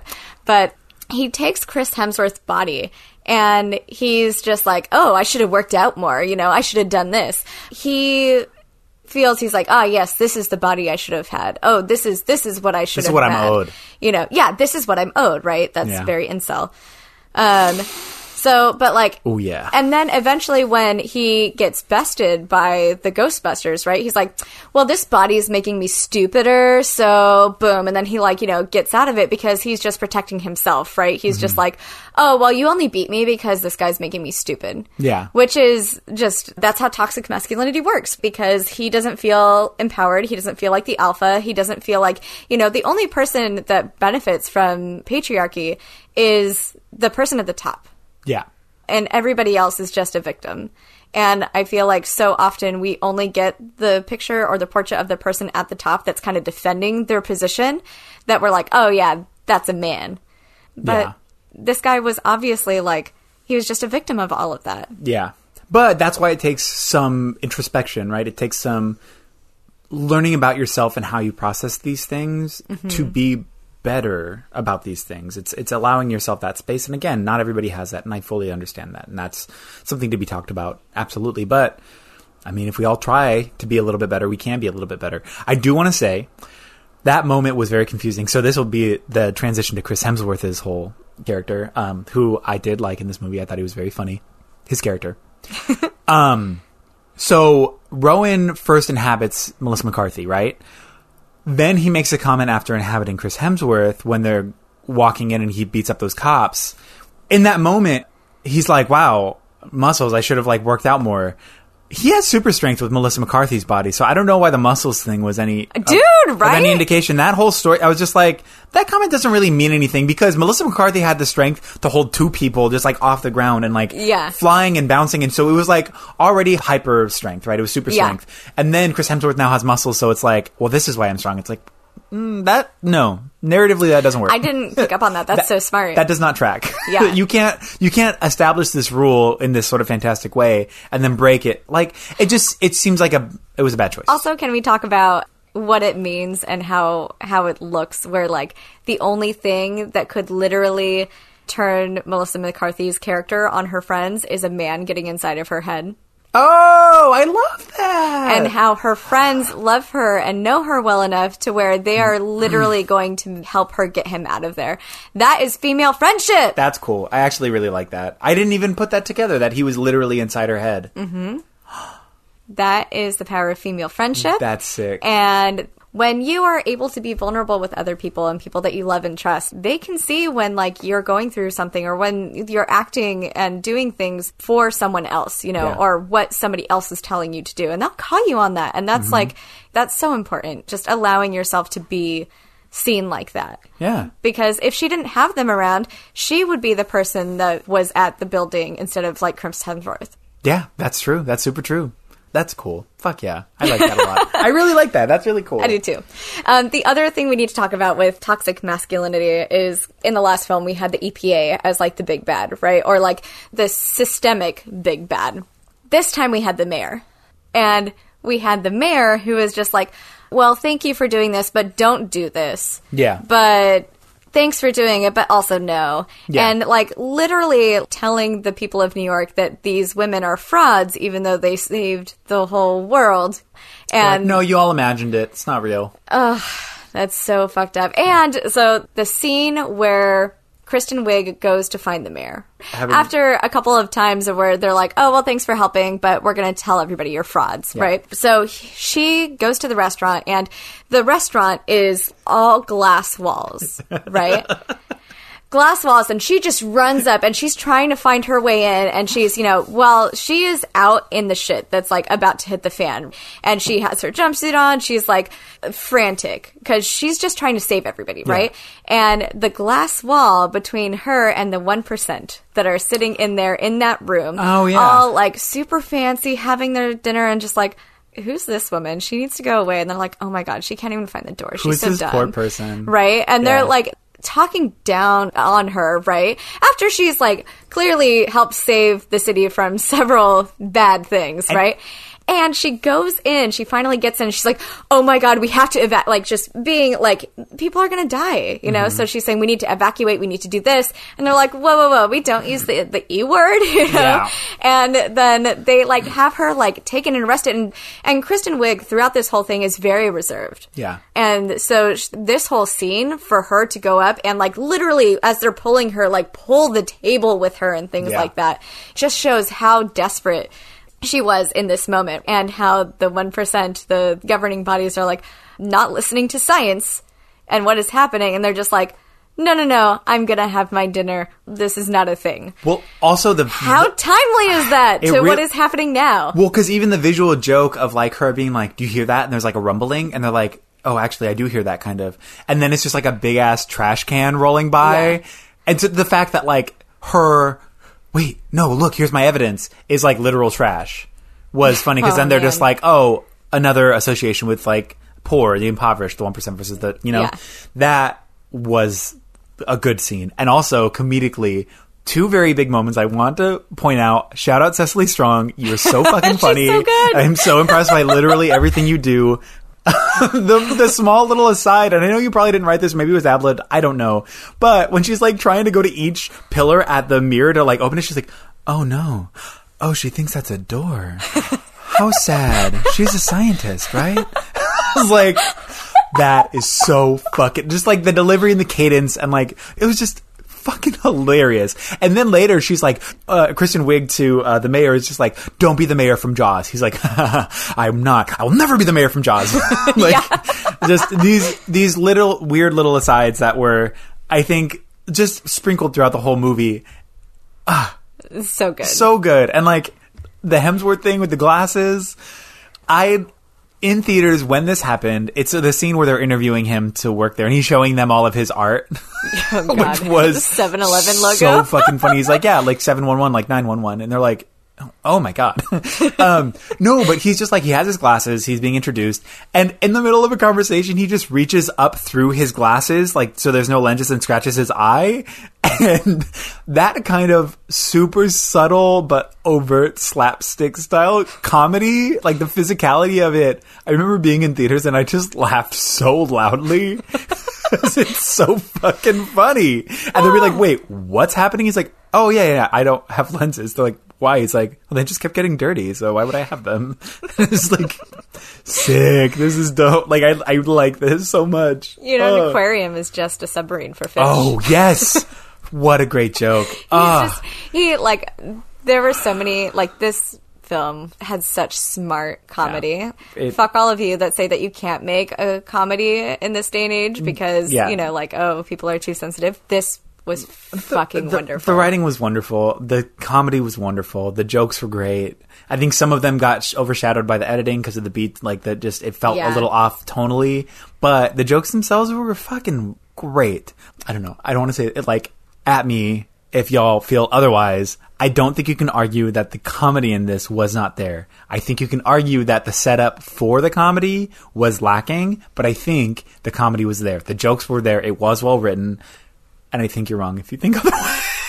well, everybody just had such great chemistry too. Yeah. Like Yeah, yeah. really, like this is a this is a thing where like editing can really fuck things Mm-hmm. up. You know, and I think that that's what this shows more than anything because this had everything that was good. It had had great props, it had like great style, Yeah. it had great writing, great actors, so much charisma on that screen, Mm-hmm. you know, and such great themes, but just editing, man. not- editing. not you the- gotta watch the extended cut. Yeah, I will. There is one more thing that I want to talk about with Chris Hemsworth Mm-hmm. um, and how we were talking a little bit about privilege and patriarchy and things like that. And how Rowan was the person that was a victim of all this because he was not conventionally attractive. He was, you know, like a little bit smaller and he was, you know, he wasn't very confident in himself and all of that. But Chris Hemsworth character, I loved him. Fucking loved him. And then sitting there and like looking through my notes and everything, I was like, holy shit, he is the embodiment of white privilege. Because like think about his introduction, right? He's goes in for this job that he's clearly unqualified for, that he's clearly bad at. And really actually not smart. Like he s- hears a loud sound and puts his fingers over his a- eyes, you yeah, know, like like that sort of thing. Like the seven seven one one or Ghostbusters with boobs, right? Yeah. Like it's like I can make the boobs bigger. Is that the problem? And they're like, no, no, no, no, no. He's like, oh, okay. and like you know he refuses to answer the phone and like hangs up on people. I and didn't shit. like that conversation. Yeah, throws the phone into the fish tank. Like all these things, right? So that's our introduction to him, right? And he gets the job, even though he's unqualified and even though whatever because he's who he is, Yeah. right? And then later on decides to like insert himself into the Ghostbusters narrative, right? Yeah. Where he's like, "All right, I'm a Ghostbuster now," and they're like, "What? No, that's not how it works." He's like, "No, no, no," and he like literally just keeps pushing and pushing very until, end, yeah. until he finally gets in there. He's like, "Oh, well, I have these things to give to you." Like, so he's buying his way into being a Ghostbuster, and yes, part of it is to appease him, so whatever. But like the whole time, he's bad at his job. He's not good at what he's doing, and he just like gets what he wants. And case in point. Where at the very end, when they're, you know, they were looking for people, right? He comes up and he's like, Oh, hey, there you are. And he's like eating a sandwich, right? And they're like, Wait, when did you have time to get a sandwich? She's like, oh, I looked for you in the subs shop. You weren't there. Got a sandwich. Yeah. it's like they take the sandwich and throw it, and then he's like, hey, can I get that? And if it was anybody else, right? They went, No. But he, they threw the sandwich back to him, right? And then he's like, "Hey, can I can I get that back, or can I get a water? Can can I get a muffin?" Like they're just like pushing that to show like just because he's a good looking white dude, he gets whatever he wants without having to work for it, without having to pay for it, and just by like standing there and acknowledging somebody's presence. So he only got the sandwich in the theatrical release. There was Fuck no, you, really? Yeah, there was that was the only moment that he's just like, "Can I get that back?" And they're like, "Yep." And then they, So in Yeah. the extended cut, he gets the sandwich back, and then he's like, "Oh, can I get a water?" And they throw him a water, and he starts drinking that. Can I get a muffin? And then and they're like, "Where the fuck is this coming Yeah. from?" Because like whatever he desires comes to He him, and no whatever what. he can't get or whatever isn't allowed to him, he just pushes his way in and uses his influence until okay, fine, whatever you can be it, you can Yeah. be a part of this. totally. And he justifies it at the end even by saying he's like, "Oh, well, I'm the one who opened up that pit." And they're like, mm, "What do you mean?" And he's like, "Yeah, I just went over there and I pushed them the buttons like that, just like on the on the box." Mm, and they're like, mm-hmm. "What box?" He's like, "You know, the the one over there." And you're like, "You didn't do that." He's like, "Well, when I pushed it, something happened." So, and you're like, yeah, so he's going to take credit for yeah, it. so he's taking credit for that and justifying why he should be a Ghostbuster, which is like cool. Yeah, like, ugh, man. Sure. So, but he was a great character. I loved him. I loved him so, so, so much. Same. And was- I, I also loved that he was a secretary because, like, break down those gender barriers. Oh, yeah. Because we still, for some reason, think that women can only be receptionists and. Got like know. customer service people. Yeah. Like that's what we in society only deem possible for women in the workforce. Thanks, Yeah. I'm so sorry. I'm so sorry for my Oh. gender.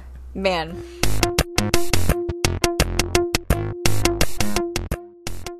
Go- So, you go, you go. oh man. Okay, so um, in conclusion, for the 1984 film, um, who is it for? this movie was for fans of Saturday Night Live.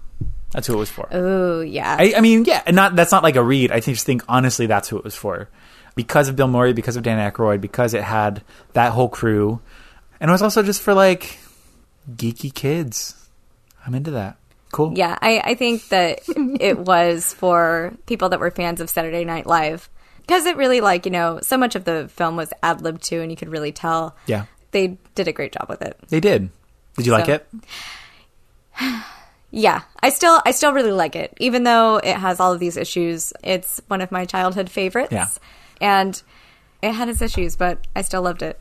Agreed. Yeah, I feel the same way. I still, I'll still watch the shit out of this. Same. I'm gonna watch it many times. I still really love the original Ghostbusters. I think it's great. Again, like you said, a little problematic at times with its themes and its treatment. I liked it. I loved it, and I gotta have it. If this movie was a Cold Stone Creamery restaurant, I would like it, love it, and gotta have it. Dang, Yeah, it was good. Um, I like that movie. Like that. Very good. Um, so, what about the new one? Uh, was this new and interesting, or was it the same? I think it was new and interesting. I think it had both of those elements to it. I think, especially in a world that had a lot of misogyny being pushed down on this new, like it's sort of a new influx of SNL royalty, right? these heavy hitters, but they're just ladies instead of men. And I think they had a lot stacked against them. I think mm-hmm. they brought a lot of interesting takes to the table. I also think they got a bad edit, but I think what they wrote was interesting and cool and new and fresh, and I liked it. Same. I again, I loved this so much, and that's the difference between the extended version and the theatrical version. But I think that this was great, and I'm actually really sad that, that we never got a second one because I loved it. Like I think that just everybody had such great chemistry. I think it it just had a lot to say, and I was here for everything that it was saying. Totally. I agree. Who was it for? I think it was for. They really tried to make it for Ghostbusters fans Yeah. because they tried to do so much stuff. Like there's the best of the person that passed away. There's you know like all these little gems, these little nods throughout there. Like you know the Proton packs in the original one were so heavy, and then Holtzmann has a throwaway line about, "Oh, I made them lighter."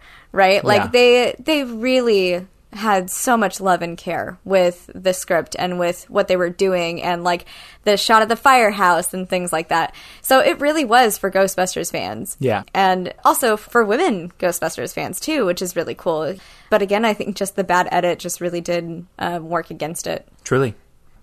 I think I'll say who it's for by saying who it wasn't for. This movie was not for straight white cis men. Yes. So this movie was for everybody who wasn't them, and I think that's why it got so much flack. Is because these angry cis white men are like, you can't mess with something great. Blah blah blah. I'm mad at you because I have I'm mad at my mom, and you're like, okay, sure, like calm down. So this movie was not for them. This movie was for anybody but them. Yeah. Yeah, Great. Did we like it? Yeah, I did. So I liked it. I think I will like it more watching the extended cut. I like it, love it, gotta have it. Love it. I'm Boom. here for it. Full please, please make a second one, man. I want. I just want to see more of them. Yeah. All right. Well, thank you everybody for listening. Uh, please write into nostalgiapodcast at gmail.com if you have any questions or concerns. We're on Apple, we're on Stitcher, we're on Spotify.